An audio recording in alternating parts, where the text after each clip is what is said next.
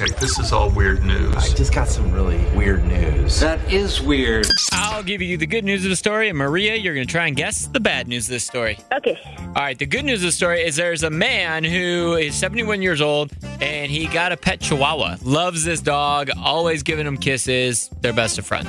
What's the bad news of this story? Um, probably snaps at him. Probably bites his ankles.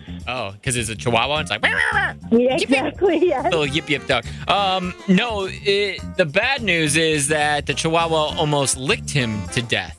So the dog is always licking him and like sometimes in his mouth and all that stuff, you know, as some people are like that with their pets. He caught a rare bug, which caused him to go into the septic shock. So he had to go to the hospital and everything. Oh my God. I always think it's so gross when people let their dogs like lick their face for a really long time. Like I you get kisses every once in a while, but like like my son will let the dogs just sit there and like lick his face over, and they're like, that dog just ate rabbit poop. Like why are you, you know?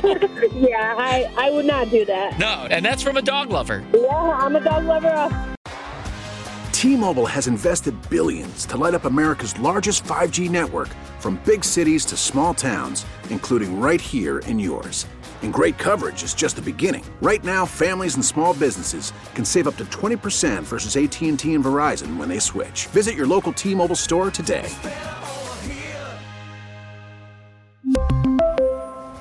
Plan savings with three lines of T Mobile Essentials versus comparable available plans. Plan features and taxes and fees may vary.